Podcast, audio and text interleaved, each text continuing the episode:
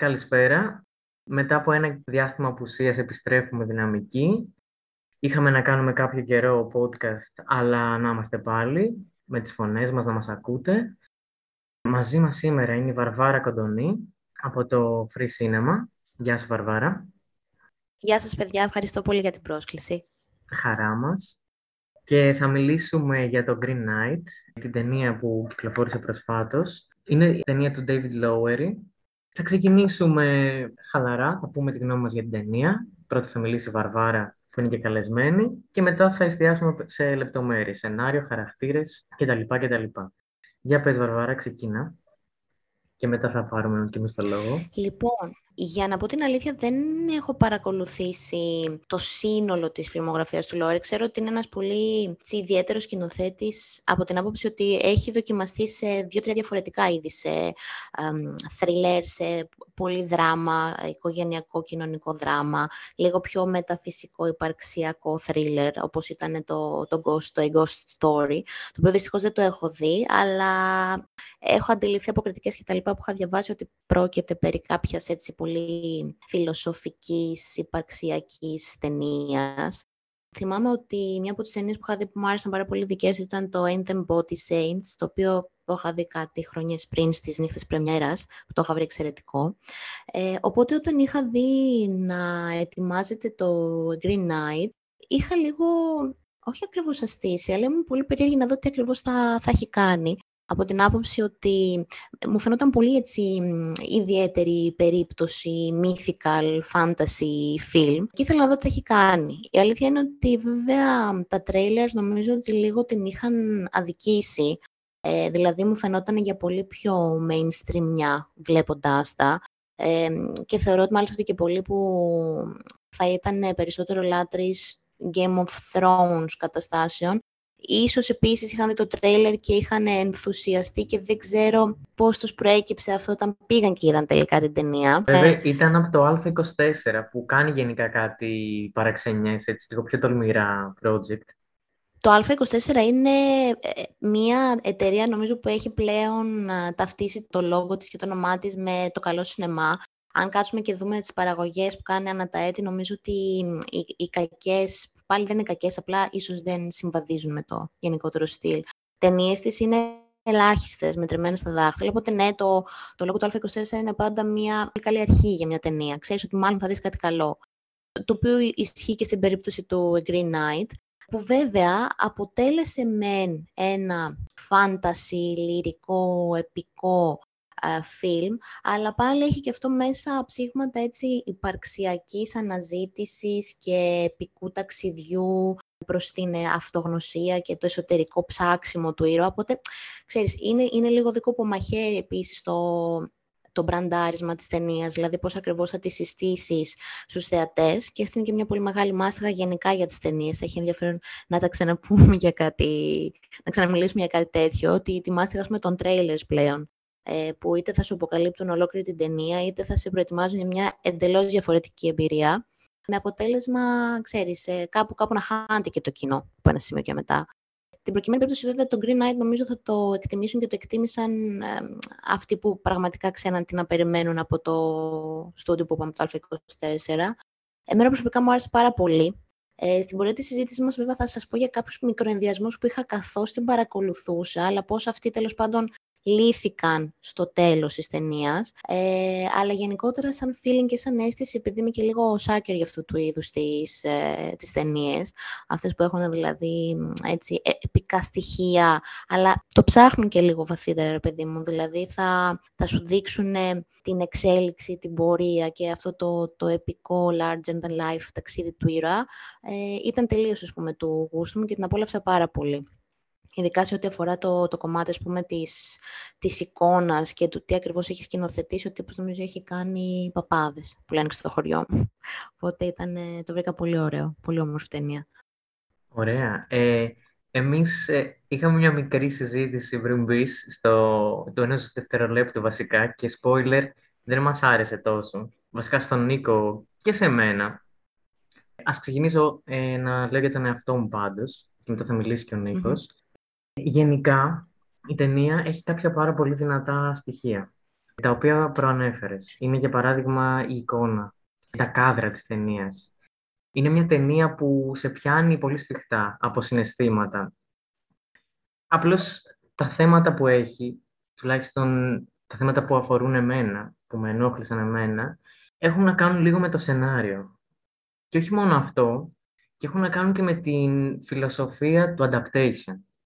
Γιατί είναι μεταφορά από ένα ποίημα του μύθου του Αρθούρου, το οποίο έτυχε εγώ να είχα διαβάσει για κάποιο λόγο. Όταν ήμουν μικρός κιόλας, είχα διαβάσει μια παιδική διασκευή για πρώτη φορά. Είχα ένα βιβλιαράκι που λεγόταν Ιστορία με υπότες και έτυχε να είναι εκεί μέσα. Οπότε, όταν είδα την ταινία να ανακοινώνεται, μου, μου σκάσε πολύ flashback, πήγα πολλά χρόνια πίσω.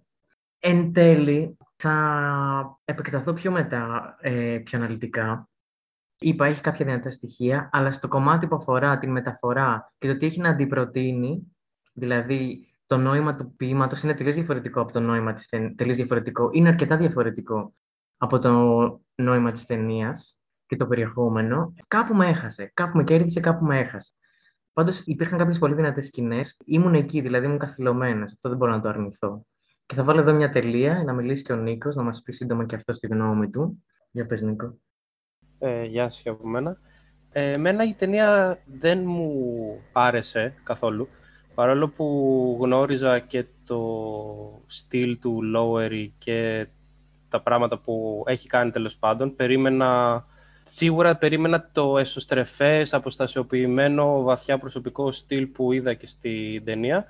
Ωστόσο, θεωρώ ότι ενώ τεχνικά είναι σίγουρα αρτιότατη και πανέμορφη, χάνει οτιδήποτε θετικό θα μπορούσε να του δώσει το θέμα που διάλεξε.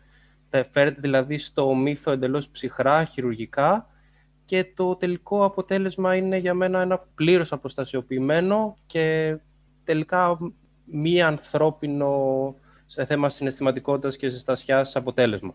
Είναι δηλαδή μια οπτικά πανέμορφη ταινία που κάθε καρέ της, κάθε κάδρο της θα μπορούσε να είναι αφίσα στο σπίτι κάποιου είτε φοιτητή κινηματογραφίας είτε φερέλ κριτικού, αλλά το συνολικό αποτέλεσμα είναι κάτι το οποίο δεν με κράτησε σε καμία περίπτωση. Okay. Και αυτά τα λέω και όντας ως και μεγάλος φαν και των ε, ιστοριών του Αρθούρου. Μικρό παιδί είχα δει το, το Excalibur που παρα, ήταν και παραμένει σπουδαιότερη ταινία για το μύθο του Αρθούρου που μπορείς να κάνει με το fantasy theme του τρομερά μυστηριακά πράγματα. Να δώσει δηλαδή μια βρεκά εξωπραγματική βαρύτητα, την οποία το Green Knight παρόλο που είχε τα εργαλεία να το κάνει, δεν ενδιαφέρθηκε να το κάνει κιόλας. Ωραία. Ε, να πω κάτι που μου άρεσε. Ένα από τα κυριότερα στοιχεία που ήταν μεγάλο σύν για εμένα ήταν ε, η διάθεση του Lowery. Lowery ή Lowery, πώς προφέρεται, για διορθώστε με, μήπως το λέω λάθος. Νομίζω είναι lowery. Νομίζω. Lowery. Ωραία. ναι. Γιατί να σε διορθώσουμε εμείς. Δεν είναι το... Αρχικά, ναι. Εντάξει. Κοιτάζουμε από αυτά που διαβάζουμε. Πείτε μια δεύτερη γνώμη, ξέρω. όχι, όχι. Αν λοιπόν. είναι λάθος, το παίρνουμε και οι τρεις πάνω μας. Ναι. Τέλεια. Έχουμε ο καθένας 33% ευθύνη. λοιπόν, εμένα ένα, ε, και θέλω να καταλήξω είναι ότι ένα από τα στοιχεία που μου άρεσαν πάρα πολύ είναι η διάθεση το οποίο ίσως δεν άρεσε στον Νίκο και θα μας πει μετά και η Βαρβάρα την άποψή της πάνω σε αυτό, είναι η διάθεση για αποδόμηση σε κάποια στοιχεία του μύθου. Για παράδειγμα, τον Αρθούρο και την Γκουίνεβιρ τους παρουσίαζε ως ε, γερασμένους, αδύναμους ανθρώπους, ίσα ίσα που μπορούσε να κρατήσει το σπαθί δηλαδή ο βασιλιάς Αρθούρος. Οι μεγάλοι υπότες που, για τους οποίους ακούγαμε τα ποίηματα και τους μύθους για τα κατορθώματά τους παρουσιάζονται επίσης ε, υπέργυροι αδύναμης, σκελετωμένη οριακά. Ε, οπότε αυτό σίγουρα μου άρεσε. Είχε κάποια ωραία στοιχεία όσον αφορά στο κομμάτι της αποδόμησης. Απλώς εκεί που το χάνει είναι ότι ναι μεν υπήρχαν κάποια καλά μικρά στοιχεία, αλλά δεν μπορούσε να προσφέρει κάτι διαφορετικό στο point της παλιάς ιστορίας. Το point της παλιάς ιστορίας, έτσι όπως το εκλαμβάνω εγώ, είναι ότι ο, καταρχάς είναι τελείως διαφορετικός ο πρωταγωνιστής. Ας ξεκινήσουμε από εκεί, στο ποίημα. Ο οποίος στο, στην παλιά εκδοχή παρουσιάζεται ως ένας άνθρωπος που έχει που αναζητά βασικά, όπως και ο πρωταγωνιστής, την ηθική, το, το δρόμο του, το νόημά του, αλλά και κάνει κάποια λάθη. Παρ' όλα αυτά, εν τέλει, βρίσκει το...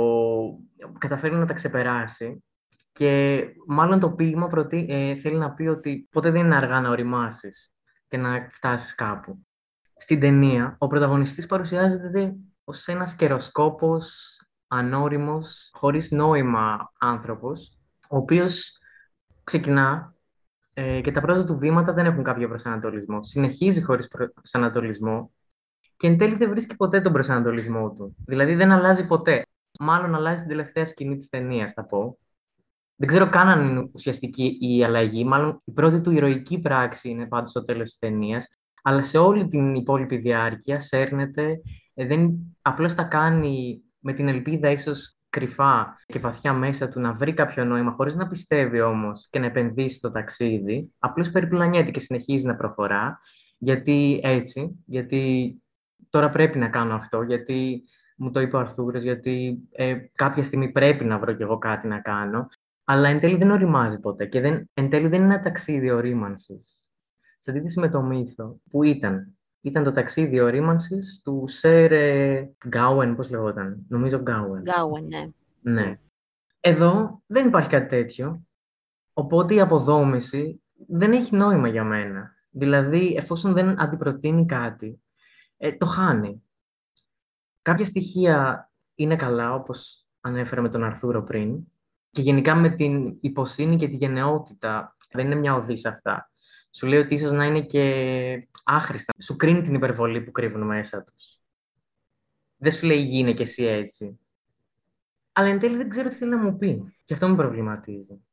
Βασικά σε γενικές γραμμές συμφωνώ και με τους δυο σας. Με τον Νίκο συμφωνώ πολύ στο κομμάτι που ανέφερε πριν ότι ε, η ταινία χαρακτηρίζεται από μια κάποια ψυχρότητα, ρε παιδί μου. Είναι λίγο αποστασιοποιημένη. Δηλαδή, δεν νομίζω ότι έχει ως, ως απαραίτητη έκβαση, ας πούμε, μετά την παρακολούθηση, να κερδίσει το θεατή, βασιζόμενη ειδικά στο σενάριο και τους χαρακτήρες της. Δηλαδή, νομίζω ότι στην προκειμένη περίπτωση ο Λόρι έχει κάνει ένα οπτικοακουστικό υπερθέαμα, παύλα παραμύθι, που βασίζεται περισσότερο, πιο χαλαρά θα έλεγα, στο, στο ποίημα ε, αυτό που συζητάμε. Γιατί και εγώ, εγώ δεν το έχω διαβάσει, αλλά μπήκα να, να ψάξω κάποιες πληροφορίες για να δω πού ακριβώς βασίστηκε ένα κάποιο ας πούμε, κομμάτι της, ε, της ταινίας.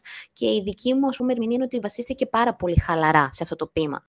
Ε, φαίνεται δηλαδή ότι ο Λόρι δεν είχε κάποιον αυτό σκοπό να μεταφέρει αυτούσιο το ποίημα, γιατί όπως ανέφερες και εσύ, ε, ο πρωταγωνιστής δεν έχει καμία σχέση με αυτόν του ποίηματος αυτό που, που μου έκανε ιδιαίτερη εντύπωση είναι ότι στην ταινία ο πρωταγωνιστής είναι νέος, είναι πάρα πολύ νέος. Οι περισσότεροι που τον περιτριγυρίζουν, ο βασιλιάς Ερθούρος, οι υπότες, οι, οι γονείς, οτιδήποτε, είναι επίσης ηλικιωμένοι και ίσως, όπως είπες και εσύ, με έναν τρόπο μακιγιαρισμένοι και φτιαγμένοι ηθοποιοί, για να φέρονται και περισσότερο ηλικιωμένοι από ό,τι θα έπρεπε. Δηλαδή, είναι, είναι σχεδόν απομεινάρια μιας προηγούμενης εποχής η νεότητα δηλαδή του Γκάουεν φαίνεται πολύ έντονη απέναντι στους υπόλοιπους και νομίζω ότι αυτό πρέπει να έχει το δικό του σκοπό στο μυαλό του Λόουρι. Ενδεχομένως γιατί ακριβώς, όπως ανέφερες και εσύ και συμφωνώ απόλυτα, ήθελε να αντιπαραθέσει το ταξίδι του νεαρού και τα κέρδη που μπορεί να έχει ένα τέτοιο ταξίδι στην ολοκλήρωσή του. Ε, και επειδή τέλος πάντων, εγώ προσωπικά θεωρώ ότι η τέχνη του κινηματογράφου είναι και μια τέχνη η οποία ουσιαστικά παίρνει τους χαρακτήρες της από το μηδέν και στο τέλος, όταν η ταινία έχει ολοκληρωθεί και έχει φτάσει στο 100, αυτό που έχει σημασία είναι να έχεις δει ότι οι χαρακτήρες με κάποιον τρόπο έχουν αλλάξει ε, προς το καλύτερο, προς το χειρότερο, ε, δεν έχει σημασία ιδιαίτερη. Το να παρακολουθείς όμως έναν χαρακτήρα ο οποίος μένει στάσιμος και ίδιος από την αρχή μέχρι το τέλος της ταινίας. είναι νομίζω μια ταινία που έχει χάσει το μισό της ενδιαφέρον αυτόματα. Δεν πάει να είναι σκηνοθετικά υπέροχη, δεν πάει να έχει φανταστική μελωδία. Αν έχεις έναν χαρακτήρα ο οποίος δεν έχει να σου παρουσιάσει καμία μεταστροφή από την αρχή της μέχρι και το τέλος της, πολύ δύσκολα μπορείς, ρε παιδί μου, να βρεις πατήματα για να αισθανθείς χαρά, λύπη, να τον αισθανθείς λίγο δικό σου. Ε, στην προκειμένη περίπτωση αυτό ήταν που ήθελα να πω κιόλας για μένα το ας το πούμε φάουλ, γιατί okay, ο, Λάουρι, ο Λάουρι θα θεωρεί ότι μάλλον ε, ήταν ok από την πλευρά του, προφανώς και την έκανε έτσι την ταινία, αλλά ε, το δικό μου φάουλ ήταν αυτό, που έχουμε και συμφωνώ μαζί σου σε αυτό το κομμάτι, ότι η μεταστροφή του, του Γκάουεν μου φάνηκε λίγο βεβαιασμένη από την άποψη του να, το να μας πει κάτι διαφορετικό, ο Λόρι. Όχι απαραίτητα δηλαδή σαν να το πίστεψε όντως ότι έχω έναν χαρακτήρα τον οποίο πλάθω, έχω ένα αρχικό λογοτεχνικό υλικό του 14ου αιώνα, ένα επικό υποτικό ποίημα, τι μπορώ να κάνω με αυτό, ε, αυτό το ποίημα πάει έτσι, εγώ θα το πάω στο ακριβώς αντίθετο. Φάνηκε δηλαδή ότι ήθελε ε, να χρησιμοποιήσει αυτό το υλικό για να πει κάτι διαφορετικό, χωρίς απαραίτητα όμως να είναι και sold σε αυτό το πράγμα 100%.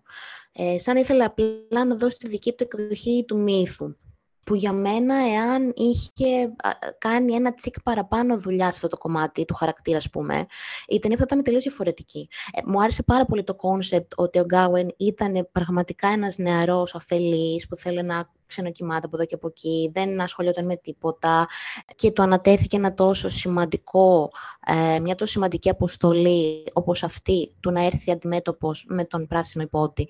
Υπήρχε πολύ πλούσιο υλικό εκεί, ρε παιδί μου, για να γίνει κάτι καλό, να φανεί πραγματικά η μεταστροφή του, να, να καταλάβεις βαθιά μέσα σου ότι ξέρεις τι, ναι, αυτός ο άνθρωπος φαίνεται ότι έχει βρει ε, έναν στόχο στη ζωή του ή αν δεν τον έχει βρει τώρα, φαίνεται ότι αρχίζει να βλέπει τον κόσμο διαφορετικά. Αυτή ήταν η μοναδική, μας πούμε, για μένα, το μοναδικό ας πούμε, μείον που βρήκα, ουσιαστικό και βαρύ μείον, ε, στην ταινία. Γιατί κατά τα άλλα θεωρώ ότι στο επίπεδο σκηνοθεσίας και αυτά που φαντάζομαι θα συζητήσουμε και πιο μετά, ε, εντάξει, είναι πάρα πολύ όμορφη.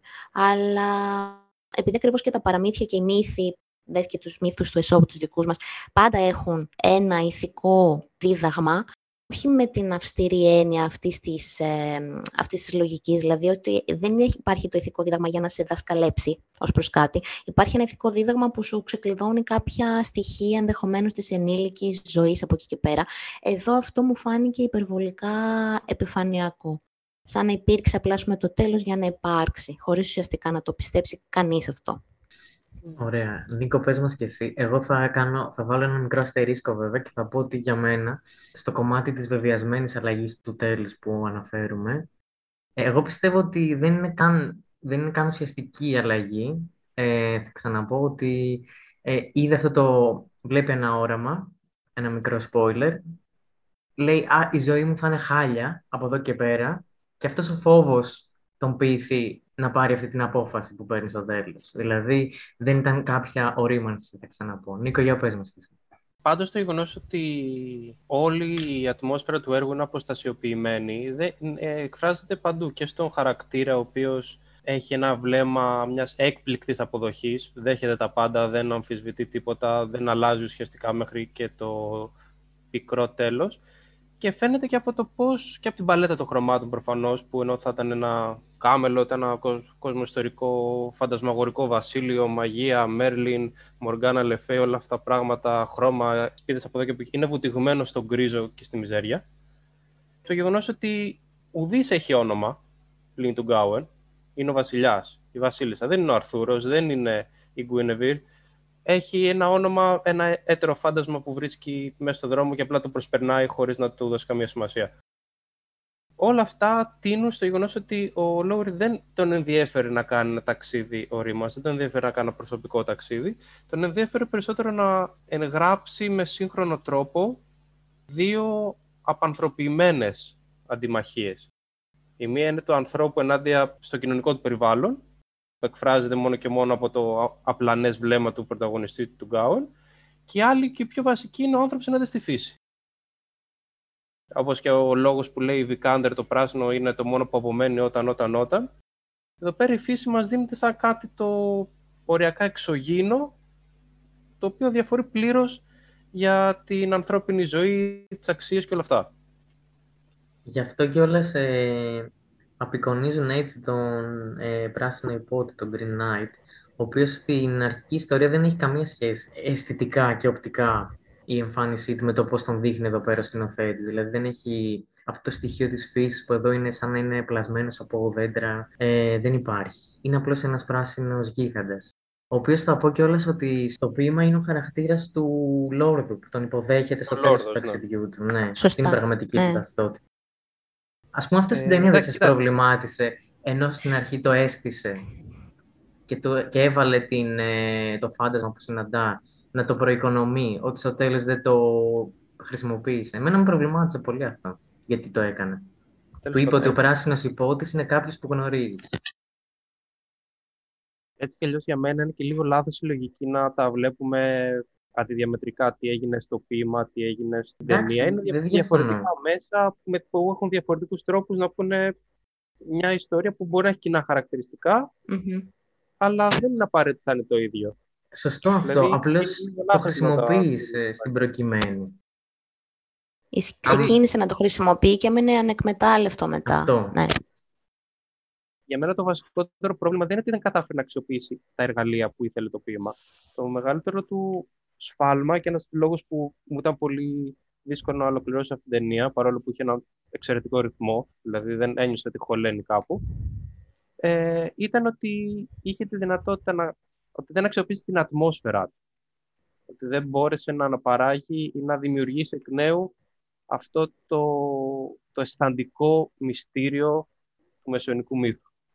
Όπως μπορεί να έχουν κάνει με εξαίρετο τρόπο άλλες ε, post-modern ταινίες, ακόμα και του ίδιου στούντιο, όπως κάνει ο Λάνθιμος, ο οποίος βασίζεται πάρα πολύ σε αρχαίες τραγωδίες.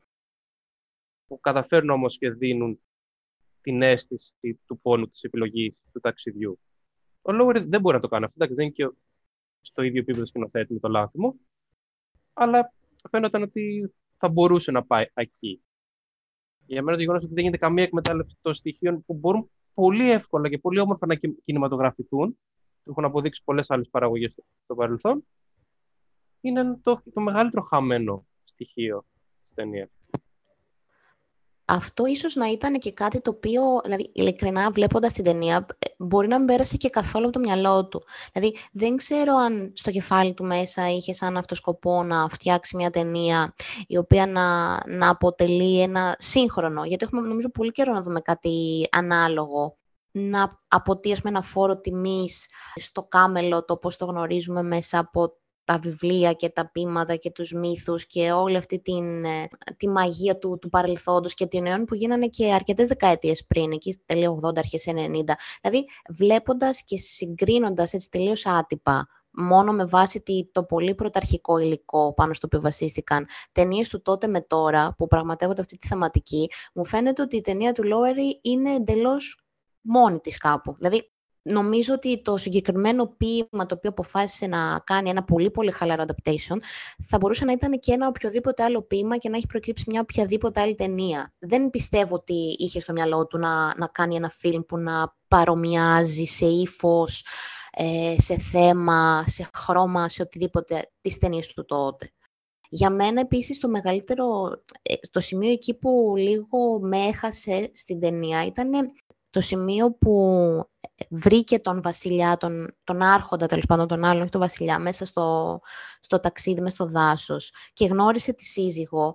Εμένα με ξένησε πολύ το γεγονός ότι για σύζυγο έβαλε πάλι τη Βικάντερ. Δηλαδή, ήταν σαν να με προετοίμαζε για κάτι το οποίο ήρθε αργότερα. Ε, θα προσπαθήσουμε ναι, φαντάζομαι να κάνω στο δικό- το δυνατό λιγότερα spoilers, αλλά για κάτι που ήρθε αργότερα και Πέρασε που μια ενισχύει εβδομάδα, ακόμη αν κάποιος δεν την είδε, είναι υπεύθυνος αυτός. Εμείς έχουμε το ελεύθερο. Σωστό και αυτό βέβαια. Αυτό σκεφτόμουν τώρα στο πίσω μέρος του μυαλού μου. Ε, το γεγονός λοιπόν ότι αυτή. Παιδιά, ακολουθείς πολύ επειδή το έχει δει σταματήσει το podcast εδώ. το ακούει παρακάτω. Ε, το γεγονός ότι αυτή κατάφερε τέλος πάντων να τον σαγηνεύσει και να τον αποπλανήσει και αυτό ενέδωσε, ενισχύει ακόμη περισσότερο στο μυαλό μου πάντα τη θεωρία ότι ο Λόρι κάτι ήθελε να μας πει σε σχέση με την νεότητα και το γύρας σε αυτή την ταινία. Γιατί κατά κάποιο τρόπο όλοι όσοι είναι γερασμένοι και ακριβώς ανήκουν σε προηγούμενες γενιές, και ο Άρχοντας και ο Βασιλιάς και η Βασίλισσα, οι υπότες, παραμένουν κατά κάποιο τρόπο σαν έρμεα μιας προηγούμενης ζωής που φθήνει και εξαφανίζεται σιγά σιγά. Ε, από την άλλη πλευρά, όσοι κρατούσαν ρόλους, όσοι ήταν νέοι ηθοποιοί και υποδίονταν σαφέστατα νέους χαρακτήρες μέσα. Από τον Γκάουεν μέχρι την Βικάντερ στο ρόλο της κοπέλας του στο χωριό, μέχρι την Αρχόντις, ακόμα και τον Πιτσιρικά. Να πώς γίνεται και η σύνδεση εδώ με το σύμπαν του Λάνθιμου, που έπαιζε το, τον κλέφτη, ας πούμε. μαζί με τη συμμορία του νέα παιδιά και αυτή. Γενικότερα μου φαίνεται όλο, ότι όλο το σύμπαν του πράσινου υπότι τριγυρίζεται, ε, τριγυρίζει μάλλον τους νεαρούς χαρακτήρες ως και τους παρουσιάζει τέλος πάντων χαρακτήρες που έχουν χάσει όλο τον δρόμο τους και που προσπαθούν να τον ξαναβρούν όπως ο καθένας πιστεύει καλύτερα, αλλά που ρε παιδί μου, υποτάσσονται στα πολύ βασικά τους ένστικτα. Δηλαδή ο Γκάουεν που στο ταξίδι του υποτάχθηκε στο, στην ε, Αρχόντισα, ε, έκανε λάθη, φοβάται, ε, ενδίδει πάρα πολύ εύκολα, έχει πίσω μια κοπέλα την οποία ας πούμε ξέχασε μπροστά στο κάλος της άλλης που βρήκε. Και ο Πιτσιρικάς ας πούμε που έχει διαλέξει τον παραβατικό τρόπο ζωής. Δηλαδή ξέρεις, μου έκανε πολύ εντύπωση αυτή η έντονη ε, αντίθεση μεταξύ των μεν και των δε. Και δεν ξέρω αν είχε στο μυαλό του, χρησιμοποιώντας αυτό το μύθο, αυτό το ποίημα, να πήγε κάτι διαφορετικό πέραν από το επικό και υποτικό του θέματος. Έχει και μια σχετική λεπτομέρεια ίσως, αλλά έχει και μια ε, σχετική post-credit σκηνή. Εγώ δεν την είδα ποτέ. Αλλά διάβασα ότι στο τέλος δείχνει ένα κοριτσάκι που βρίσκει την, ε, την κορώνα του βασιλιά και τη φοράει. Για sequel Green Knight του The Return. Εγώ δεν το περίμενα, γι' αυτό σηκώθηκα και έφυγα. Αλλά από ό,τι φαίνεται είχε post-credit scene. Green Knight oh, Εγώ δεν το είδα. Τα κενά μας. Ε, μετά χρειάζεται ένα Lancelot origin story. και γίναμε. Και ο, μετά, και ο μεγάλος κακός του, του τέλους της Phase 1 θα είναι η Guinevere, plot twist. Η Μοργάνα θα είναι καλή. Η Μοργάνα εντωμεταξύ δεν ήταν η μάνα του Σεργκάουεν, έτσι, που ήταν η αδερφή του, Αρθούρου. Όχι. Ε, Τα άλλαξε λίγο. Στο μύθο ο Γκάουεν με τον Αρθούρο δεν έχουν και κάποια συγγενική σχέση. Δεν έχουν, όχι. Ναι, άρα είναι μια άκυρη. Γιατί ο γιος, του, ο γιος του Αρθούρου είναι με την αδερφή του. Ο Μόρντρεντ. Όχι. Ναι. Τον σκοτώνεις στο τέλος. Ε... για το μύθο του Αρθούρου χίλια χρόνια πριν. Ναι, μάνο, πρόσεχε. Α πούμε λίγο και για τις υποκριτικές, νομίζω ότι θα ήταν ενδιαφέρον να επεκταθούμε. Εμένα μου άρεσε πάρα πολύ ο Ραλφ Φίνεσον ως Green Knight. Γενικά είναι ένας ηθοποιός που έχει παίξει και σε άλλες παραγωγές του Α24. Έχει παίξει το The Witch. Ταινιάρα. ναι, του Ρόμπερτ Έγκερς. Αριστούργημα. Εγώ το προτιμώ και από το Φάρο, αλλά μην μπούμε σε τέτοιες συγκρίσεις τώρα. ε, έχει παίξει και στα Game of Thrones αυτός. Ε, γενικά κάνει. Νομίζω συνήθως έχει παίξει και σε κάτι Harry Potter, fun fact. Σε τέταρτο ρόλο θα πω, ούτε καν τρίτο. Γενικά του αρέσει το μακιγιάζ. Του, ναι, ε, τόσο ισχύει. Εδώ νομίζω όμως είναι ένας από τους πιο δυνατούς του ρόλους. Έχει πάρα πολύ ωραία φωνή ενσαρκώνει τέλεια τον ε, υπότιο κάτι απειλητικό, κάτι μυστήριο. Νομίζω ήταν εξαιρετικός. Και ο πρωταγωνιστής για το κομμάτι του που ίσως να ήταν λίγο άχαρο σε κάποια σημεία, δηλαδή επειδή κυλιόταν συνέχεια στη γη και στα πατώματα σε όλη την ταινία. Ίσως να ήταν λίγο άχαρο, αλλά μου βγάζει αυτή την ε, αδυναμία, ας πούμε. Και εξαιρετικός, όπως ε, αναφέρθηκε και πριν, ο μικρός από το Λάνθιμο, όπως και να λέγεται. Είναι φοβερός. Κάτσε να σας πω. Είναι ο Μπάρι Κέογκαν. Ναι, είναι φανταστικός. Ναι, ναι, ναι. Νομίζω από τα highlight της ταινίας. Ακόμα και η δεύτερη ρόλη ήταν ε, πολύ καλή, πολύ δυνατή. Ο βασιλιάς, η βασίλισσα, ο Άρθρος δηλαδή και η Guinevere. Αλλά κυρίως, ναι, εγώ θα δώσω το Όσκαρ στον Ralph Ineson, στον Green Knight. Νομίζω είναι το πιο δυνατό κομμάτι της ταινίας. Αρχικά και εγώ, ε, The Oscar Goes to Ralph Ineson. Ε, γενικά, εγώ είμαι πάρα πολύ μεγάλη λάτρης οτιδήποτε, σε, οτιδήποτε βλέπω σε ταινίες που είναι φτιαγμένο όπως φτιάξανε τον Ineson. Ε, δηλαδή, δίνω όλα τα credits ε, στο team που είχαν εκεί για το μακιγιάζ και τα κοστούμια, γιατί θέλω να ελπίζω ότι το μεγαλύτερο μέρος ήταν μακιγιάζ και κοστούμια και προσθετικά και όχι CGI. Θα ξενερώσω πάρα πολύ αν το διαβάσω αυτό. Ε, μου άρεσε πάρα πολύ αυτή η οπτική που του δώσανε, ότι είναι ένα πλάσμα έτσι, της φύσης, όπως είπες και εσύ, φτιαγμένος από δέντρα και φύλλα και ξέρω εγώ τι, ήταν εξαιρετικό πολύ ωραία, πολύ όμορφο, ας πούμε, σαν μυθικό πλάσμα. Ε, τώρα από εκεί και πέρα, σε ό,τι αφορά τις ερμηνείες, να σου πω την αλήθεια, εγώ δεν τρελάθηκα κιόλας. Δηλαδή, ε, στον πρωταγωνιστικό ρόλο ο Dev Patel ήταν ok. Ήταν ένας ρόλος βέβαια που θα μπορούσα να είχα φανταστεί 100 ακόμη διαφορετικούς ηθοποιούς θα μπορούσαν να τον είχαν παίξει. Δεν είναι δηλαδή ότι προσέδωσε κάτι πολύ πολύ ξεχωριστό και ιδιαίτερο με την ερμηνεία του. Ήταν καλός, okay. Αυτή που με ξένησε αρκετά ήταν η Βικάντερ, η οποία δεν πολύ άρεσε ε, σε κανένα από τους δύο ρόλους της, ούτε σε αυτόν της ε, κοπέλας, ούτε σε αυτόν της ε, seductress, ας πούμε, της αρχόντισσας που ήταν ε, στο πλευρό του, του άλλου του άρχοντα, τον οποίο ο Τζο Λέντκερτον υποδίθηκε εξαιρετικά. Γενικά είμαι πάρα πολύ team Τζο Λέντκερτον. Θεωρώ ότι είναι πάρα πάρα πολύ καλός ηθοποιός και, και σκηνοθέτης. Ε, οπότε απόλαυσα πάρα πολύ τη δική του ερμηνεία. Μου αρέσει πάρα πολύ σαν ηθοποιός. Από την άλλη, η Βικάντερ θεωρώ ότι την αδική πολύ το παρουσιαστικό της σε ρόλους ε, λίγο femme fatale. Δηλαδή είναι, είναι κοριτσάκι, ξέρεις. Είναι πολύ baby face και θεωρώ ότι δεν ήταν τόσο καλή επιλογή για το συγκεκριμένο ρόλο. Ε, οπότε μου πέρασε λίγο νιέχ. Ε, πέρα λοιπόν από τον Τζο Λέτκερ, τον οποίος είπαμε και πριν, μου άρεσε και πάρα πολύ και ο Μπάρι Κιόγκαν, ο οποίος όπου εμφανίζεται κλέβει την παράσταση, γιατί είναι ένας ε, εξαιρετικά σπουδαίος ηθοποιός. Και είναι και πολύ μικρός ακόμη. Δηλαδή θεωρώ ότι στο μέλλον ε, πολύ κλασικό και στερεοτυπικό τώρα αυτό, αλλά είναι το κλασικό που θα πεις όταν δεις έναν καλό νεαρό ηθοποιό, ξέρεις ότι το μέλλον είναι πολύ λαμπρό γι' αυτόν. Και φαίνεται ότι μάλλον έτσι θα είναι. Είναι εξαιρετικός. Ε, οπότε αυτούς εγώ που θα ξεχώριζα από εδώ είναι ο Έντγκερτον και ο, και ο Αν και ο, ο τύπος που υποδίεται τον Αρθούρο, ο Σον Χάρης είναι επίσης πολύ καλός ηθοποιός, αλλά έχει μέχρι στιγμής τυποποιηθεί σε πιο δευτερεύοντες ρόλους ε, και ελπίζω να αλλάξει αυτό και γι' αυτό. Αλλά γενικά ήταν ένα ok τίμιο cast, με κάνα δύο-τρεις τοπίους για μένα που ξεχώρισαν, αλλά ξέρεις, σαν πολύ basic πράγματα. Δεν είπαμε η, η ερμηνεία που με συγκλώνησε και ξεχώρισε, ούτε πιστεύω ότι και είναι μια ταινία η οποία, έτσι όπως γράφτηκαν τουλάχιστον οι ρόλοι, έδινε τη δυνατότητα σε κάποιον από τους τοπίους να κάνει κάτι τέτοιο, να ξεχωρίσει πραγματικά για κάτι. Πάντως η Vikander έχει παίξει και στο Ex Machina που κάνει κατά κύριο λόγο το, το, seductive, το seductive AI και ήταν και ο ρόλος που, με τον οποίο έκανε το BAM. Δηλαδή μετά το Ex Machina ξεκίνησε η Vikander να γίνεται λίγο μεγαλύτερο όνομα, ρόλο που ποτέ δεν εφτασε αυτό το hype μετά. Δηλαδή και το Lara Croft που έκανε ένα ακρέβαρε το πράγμα σε μεγάλη blockbuster φάση, μπας μεταπηδήσει λίγο σε, αυτό το, σε αυτή τη βάρκα. Ναι. ναι. Ε, το Ex Machina είναι ταινιάρα κι αυτό. Και... Ο Ex Machina είναι ταινιάρα. Έδινε, και επίσης και πολύ χώρο να παίξει πολύ. να απλωθεί. Και επειδή στο Ex Machina υποτίθεται ότι υποδίεται ένα ανδροειδές, οπότε ξέρεις, εκεί λίγο η, φύση του ανδροειδούς, τουλάχιστον πάλι στο δικό μυαλό, είναι πάντα λίγο ρευστή.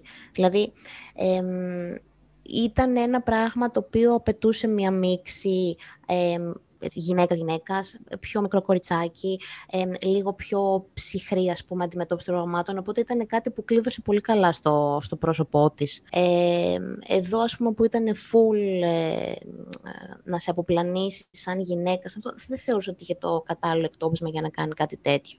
Και το θεώρησα και άτυχη επιλογή, δηλαδή να τη βάλει έτσι κι αλλιώς να παίξει αυτό το, το διπλό ρόλο. Δεν το κατάλαβα, ας πούμε, ποτέ συμφωνώ, το έκανε. Συμφωνώ πάρα πολύ με το διπλό ρόλο και με ένα Λέω, με το που την ξαναβλέπω λέω, OK, okay, εντάξει, είναι ειδικά ο άλλος ρόλος. Και λοιπόν, ναι. ε, και θα πω ότι, ε, πάλι ένα μικρό αστερίσκο, ε, ότι σε αυτό που είπες, ότι ήταν και το σενάριο που εδώ πέρα δεν, δεν της έδωσε τόσο χώρο, ενώ στο Ex Machina ουσιαστικά βασίζεται στο seduction της, όλο το σενάριο, όλη η πλοκή, όλη η ουσία βασίζεται στο, στο seduction της Vikander. Εδώ πέρα είναι λίγο πιο επιτελεστικό. Επιτελεστικό έχει σημασία βέβαια, αλλά δεν έχει την ίδια βαρύτητα με το προηγούμενο. Ή τουλάχιστον δεν έχει τόσο χρόνο επί για να το αναπτύξει. Μάλλον αυτό θα έλεγα περισσότερο. Γιατί η αποπλάνηση ως αποπλάνηση έχει μεγάλη σημασία στο σενάριο, όπως και το δώρο που κάνει στον πρωταγωνιστή. Το οποίο είναι ένα άλλο ένα άλλο μέρος του, της ταινίας που λίγο με έχασε, αυτό με το... Είναι σαν, σαν McGuffin θα πω, αλλά δεν είναι στην πραγματικότητα. Και εκεί λίγο με πέταξε εκτός. Γενικά, και θα πατήσω πάλι σε κάτι που είπε κάποιος από τους δυο σας, ότι από εκεί που φτάνει στο κάστρο, ενώ πιστεύεις ότι θα κάνει το μπαμ, ή τουλάχιστον εγώ αυτό πίστευα, ότι θα κάνει το μπαμ και η ταινία θα εκτιναχθεί και θα μας αποκαλύψει περισσότερα πράγματα και θα αποκτήσει, θα με, θα με έπιανε τέλος πάντων περισσότερο εμένα, ήταν το σημείο που με έχασε. Δεν ξέρω αν ευθύνεται στο ότι σταμάτησε, έχασε λίγο το ρυθμό του ή άμα, άμα ευθύνεται στις δικές μου προσδοκίες αυτό που δεν εκπληρώθηκαν, αλλά από το σημείο που φτάνει στο κάστρο λίγο με πετάει έξω και με ξαναφέρνει λίγο μέσα προς το τέλος, που πάει στο παρεκκλήσι. Θα πουδιάσεις μέσα έξω. Και έρχονται ε, και εγώ το... κατακλυσμοί τώρα.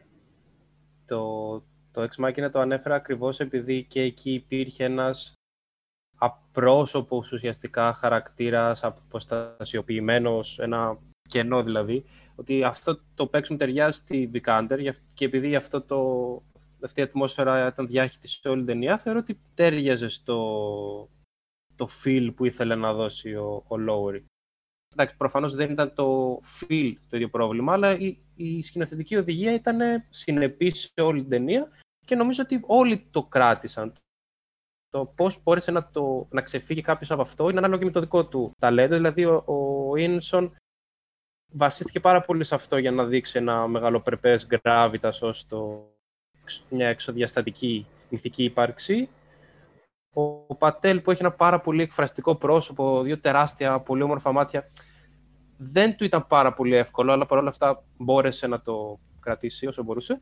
Και θεωρώ ότι αυτός που το έκανε αυτή την οδηγία για απρόσωπο μηχανικό παίξιμο ήταν ο Σινχάρης ο Βασιλιάς, ο οποίος είναι ένας εξαιρετικός ηθοποιός. Δηλαδή, τον θυμάμαι και στο Macbeth το, το 16 ήταν καταιγιστικό, δηλαδή ένας pure Βρετανός το οποίος δώσει το να παίξει Shakespeare του ανθρώπου, που φαίνεται κιόλας ότι το επίπεδο του περιορίζεται από αυτήν την ταινία. Δηλαδή κατάφερε να κάνει τον Αρθούρο, το βασιλιά, βασιλιά, σύμβολο. Ε, να ρωτήσω κάτι. Η άποψη σου για το διπλό casting εσένα, της Vikander, ε, στην αρχή χάρηκα πιστεύοντας ότι θα δούμε έστω τώρα ένα, μια, ένα ονειρικό sequence, κάποια σημειολογία για τον έρωτα και όλα αυτά, αλλά το έχασε τελικά, ήταν απογοητευτικό, δεν, δεν πήγε πουθενά. Επίσης, εμένα με μπερδεύει δηλαδή... λίγο το, το κομμάτι με το φάντασμα, από την αμαρτία μου. Και εκεί λίγο δεν ξέρω αν ευθύνεται στο προσωπικό στυλ σκηνοθεσίας που έχει, που αναφέρθηκε πάλι, αλλά. Ότι γουστάρει φαντάσματα. Όχι, ότι είναι λίγο ποιητικό. δεν βγάζουν όλα νόημα. Είναι. Είναι λίγο για να είναι κάποια. Αυτό με τα φαντάσματα. Καλό. Λοιπόν, ε, ναι, δεν ξέρω. Εκεί λίγο πάλι με πετάει έξω πάλι, θα ξαναπώ. Okay. Τίποτα, ήταν κάτι, ήθελα να προσθέσω κάτι λίγο αστείο που είχα σκεφτεί παρακολουθώντας την ταινία, ότι έτσι όπως εξελισσόταν η κατάσταση, πραγματικά μου θύμιζε RPG παιχνίδι, στο οποίο παίρνεις ένα πολύ basic χαρακτήρα από πολύ χαμηλό level και ξεκινάς τα quests σου, έχεις και κάποια side quests να κάνεις στην πορεία, από τα οποία θα έχεις και κέρδη ε, όπως έγινε ας πούμε στη, στη φάση με το φάντασμα που είδε εκεί στη Λίμνη και τα σχετικά, ε, μέχρι στο τέλος έχεις να αντιμετωπίσεις και ένα final boss και εκεί θα κρυφθούν όλα. Δηλαδή είχα πάρα πολύ έντονη μέσα μου την αίσθηση ότι αυτή τη στιγμή παρακολουθώ ένα παιχνίδι ε, και κατά έναν πολύ έτσι περίεργο τρόπο κράτησα ακριβώς αυτή τη λογική αυτή τη γουιτσερίζουσα λογική μέχρι και το τέλος. Γουιτσερίζουσα εννοώ έτσι το, το game. Οπότε ξέρεις, κάπου μέσα μου έπιασε και τον εαυτό μου λίγο να, να γελάει και να λέω ότι ενδεχομένως να κράτησε και αυτή τη φόρμα και λόγω pop culture. Δεν ξέρω, βάζω ένα ερωτηματικό εκεί, γιατί πραγματικά ήταν ε, ακριβώς όπως το να παίζεις ένα video game, ε, επικό video game με υπότες και άλογα και βασίλισσες και orcs και τέτοια. Ήταν ακριβώς αυτό το πράγμα. Ε, οπότε, για να απαντήσω έτσι λίγο, να προσπαθήσω να δώσω μια απάντηση στο Σόλνα, θεωρώ ότι και αυτό το, ε, αυτή η σεκάνς, ας πούμε, με το φάντασμα ήταν λίγο ε, σε κάνς ενίσχυσης του ταξιδιού του χαρακτήρα. Δηλαδή δεν είπε και κάτι παραπάνω πέρα από αυτό που σου είπε τη δεδομένη στιγμή. Ήταν ένα side quest, το οποίο το ολοκλήρωσε με επιτυχία και συνέχισε στο main quest, ας πούμε, ο Γκάουεν. Κάτι τέτοιο. Και εμφανίζεται αυτή ξανά μετά, νομίζω, στο, στην ονειρική σεκάνς. Σωστά, ναι. Μάλιστα. Πώς το Ε, ολοκλήρωσε με επιτυχία το side quest; Ε, για hitchhike πήγαινε και δεν το έκατσε ούτε αυτό, ξέρω εγώ. ναι, εντάξει, άμα το δεις έτσι έχεις δίκιο. Σωστά. Ε, πάντως, fun fact, ε, η- έβγαλαν, παιχ- έβγαλαν RPG παιχνίδι tabletop ε, για το Green Knight, για Α24. Φυσικά. Μάλιστα. δηλαδή μπορείς να παίξεις κάτι σαν D&D στον κόσμο του πράσινου υπότι. Δεν ξέρω ποιον θα ψήσει αυτό το αποστασιοποιημένο πράγμα, αλλά ναι, υπάρχει σαν επιλογή. Όποιος θέλει να κάνει side quest και να κάνει- αράξει εκεί πέρα με λίγο κακό CGI γιγάντων μπορεί. Η σκηνή με τους γίγαντες πάντως εμένα μου άρεσε. Προς το τέλος της, ναι, στην αρχή ήταν λες και... Εμένα μου θύμισε πάρα πολύ έντονα αυτό το επεισόδιο του Community, Το έχω δει. όπου ο Dean βρίσκει ένα VR σύστημα και παίζει έτσι. Δεν ξέρω πώς το έχετε δει. Ε, αλλά μου θύμισε πάρα πολύ αυτό. Οκ. Λοιπόν, έχουμε κάτι άλλο να πούμε. Εγώ θέλω σίγουρα να συζητήσουμε πριν κλείσουμε κάτι ακόμα για το τέλος, τι... που το αφήνει κάπως ανοιχτό. Σίγουρα θέλω να πω, δηλαδή, τι σκεφτόμαστε, να πούμε τι σκεφτόμαστε πάνω σε αυτό. Αυτό δεν είπαμε θα υπάρξει sequel και πάμε για universe. Α, θα το εκλάβουμε έτσι, δηλαδή, με τη λογική του Ε, εγώ sequel, μπαίνω σε σίγουρα. αυτή τη φάση, ναι, εγώ το στηρίζω. Κοίτα, δεν θα το σκεφτόμουν, αλλά τώρα που λες ότι έχουν κα- βγάλει και το RPG και το εμπορευματοποιούν τόσο πολύ, δεν θα το απέκλεια. Εγώ έτσι όπως την είχα δει πάντως στην ταινία, το εξέλαβα σχεδόν σίγουρο ότι το τέλος ή ότι η έκβαση είναι αρνητική προς τον πρωταγωνιστή. Νομίζω καταλαβαίνετε, για να μην κάνω τελείως spoiler, καταλαβαίνετε τι εννοώ. Το είχα δηλαδή σχεδόν σίγουρο, δεν, σαν να μην ήταν α- ακριβώς ανοιχτό δηλαδή το τέλος, να είναι μόνο προσχηματικά ανοιχτό. Εγώ δεν θα ήθελα να, για να πω την αλήθεια, δεν θα ήθελα να δω μια συνέχεια, τουλάχιστον αυτής της ιστορίας. Ε, θα προτιμούσα ένα τύπο the end, έτσι, με καλλιγραφικά γράμματα, όσο ωραία τα βλέπουμε τα διένει σε παλιές τέτοιου είδους ταινίες, και να συνεχίσουμε να πάμε παρακάτω. Δηλαδή, αν θέλει ο Λόρι να επιστρέψει, ας πούμε, με ένα κάποιο επικό σύμπαν, πάμε για τον επόμενο μύθο, για το επόμενο adaptation ποίηματος. Νομίζω ότι το closure που δεν είναι και ακριβώς closure που έδωσε στο πράσινο υπότιτλο είναι αρκετό. Γιατί και εγώ θεωρώ ότι κατά κάποιο τρόπο κάπου μέσα σε αυτό που μας έδειξε αφήνει ανοιχτά τα ενδεχόμενα. Δεν σου δίνει ένα συγκεκριμένο κλείσιμο. Ε, και νομίζω ότι εντάξει, ήταν κάπως, ήταν λίγο αναμενόμενο με το πώς κινήθηκε, ας πούμε, ε, σεναριακά η ταινία, ότι θα παρέμενε αποστασιοποιημένος, ας πούμε, και το τέλος. Το βλέπεις, κάπως έτσι το, το κρατάς μέσα σου και αποφασίζεις μόνος σου τελικά τι έγινε, τι δεν έγινε στο, στο τέλος. Ε, ναι, πάντως και εγώ δεν πιστεύω ότι ούτε ο Lowery ούτε η Α24 θα έμπαιναν στη διαδικασία να φτιάξουν ένα Green Knight Universe, περισσότερο αστι... αστειευόμενος το είπα.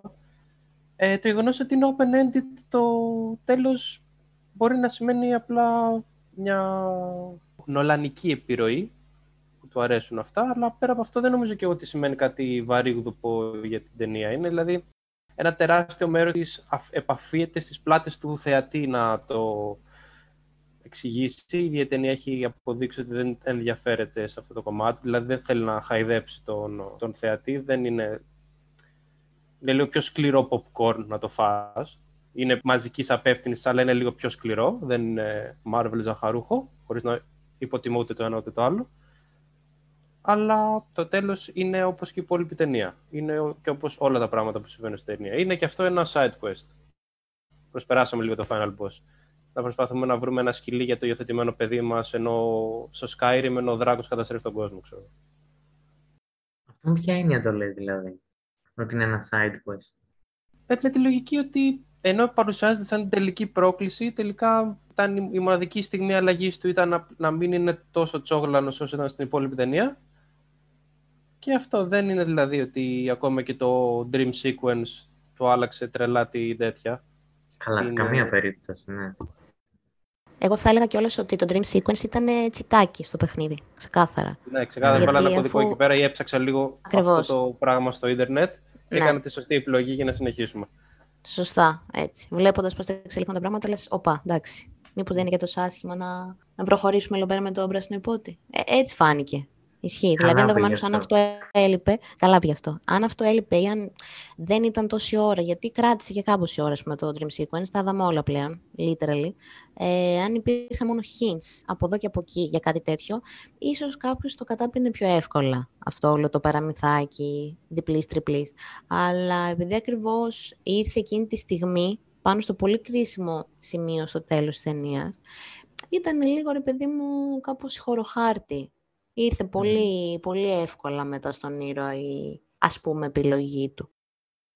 Εγώ θα πω δύο πράγματα. Ότι αυτό μου θύμισε πάρα πολύ τον τελευταίο πειρασμό του Σκορσέζε που υπάρχει ένα αντίστοιχο sequence που διαρκα... διαρκεί περισσότερη ώρα βέβαια που είναι η, η επιλογή του Ιησού να κατεβεί από το, που το παίζει ο William Dafoe να κατεβεί από το Σταυρό και να ζήσει μια ζωή ως άνθρωπος και αυτό ανατρέπεται εν τέλει, μικρό spoiler για αυτή την ταινία που είναι και αυτή πολύ παλιά. Επίσης Και- μας κάνει spoiler για τη βίβλο, ρε άνθρωπε, αλήθεια. και για το βιβλίο του Έσχος. Καζατζάκη, βασικά, περισσότερο. Και το άλλο που θέλω να πω είναι ότι βλέποντας το sequence και πριν μας το αναιρέσει, πίστευα ότι, θα, ότι σε κάποια στιγμή μας το έχτιζε λίγο για να, ότι θα επέστρεφε. Ο Γκάουεν, με, μέσα στη μιζέρια και την απελπισία του ως βασιλιάς, αφού δεν βελτιώνονται τα πράγματα, θα επέστρεφε στο, στο challenge. Ωραία, αυτά από εμάς. Ευχαριστούμε πολύ τη Βαρβάρα που ήταν μαζί μας σήμερα. Εγώ σας ευχαριστώ και περιμένω την επόμενη πρόσκληση σύντομα. Τέλεια. Νομίζω περάσαμε όλοι πάρα πολύ καλά. Σπάμε το ρόδι για ακόμη μια φορά και ελπίζουμε να συνεχίσουμε δυναμικά. Ε, κάναμε την αρχή. Καλή Εγώ ήμουν σεζόν. ο Σόλωνας, της νέας σεζόν θα πω, ναι. Ε, Εγώ ήμουν ο Σόλωνας, μαζί μας ήταν και ο Νίκος ο Γιακουμέλος από το Smashing Culture. Μπορείτε να μας βρείτε σε YouTube, Spotify και Facebook και είμαστε εδώ να μιλάμε για ταινίες, comics, βιβλία και την pop κουλτούρα γενικότερα. Αυτά από εμάς. Γεια σας μέχρι την επόμενη φορά. Ευχαριστούμε πολύ για την Βαρβάρα. Να είστε καλά, παιδιά. Ευχαριστώ εγώ. Bye bye.